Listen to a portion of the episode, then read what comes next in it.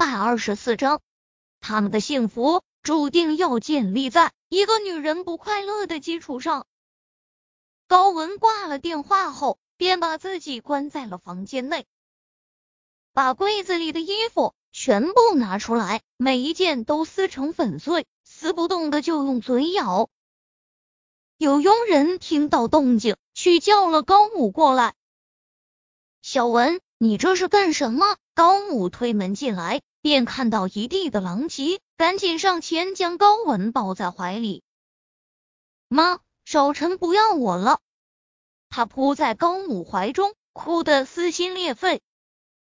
高母这几年因为抑郁症的关系，很少和高文沟通。此刻看着女儿这么难受，他却什么话都说不出来，就是不停的抹着眼泪。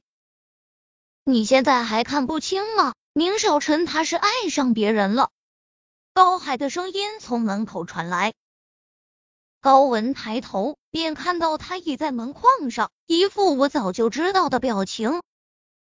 他松开母亲，上前便抓着高海的衣领：“你很高兴是吗？都是你，如果不是你逼着少纯，他不会和我说解除婚约的。都是你，你和你母亲一样，看着别人闹得不快乐，你们就很愉快，是吗？”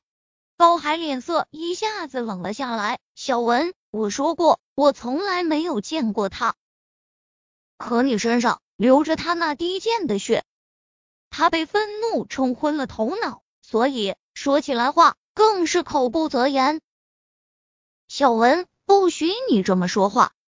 高母突然站起来，站在高海面前，厉声呵斥着高文：“妈，你为什么明明知道他是那贱人的儿子，却还是如血袒护他？”你看看，你这么多年，你为了那个贱女人受了多少的苦？你不让爸爸的心给那贱人，他也不给你。你他高文化还没说话，高母就一耳光甩过来了。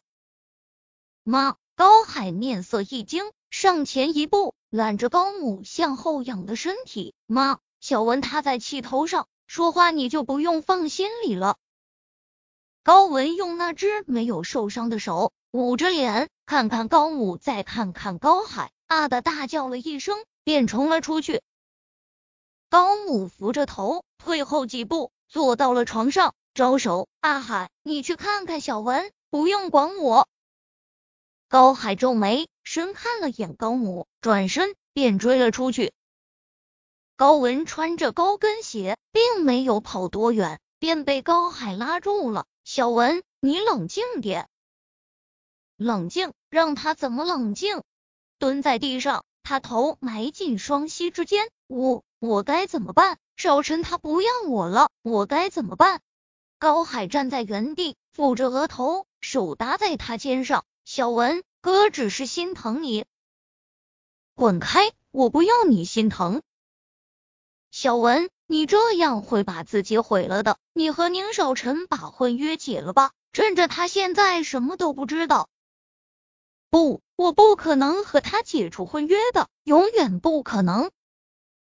小文，你听哥的，你这样只会害了你自己，还害了爸。高海扶着高文的双肩，轻轻摇晃着，你清醒一点好不好？你条件这么好，你想找什么样的没有？为什么要为了一个不爱你的人，把自己一生搭进去？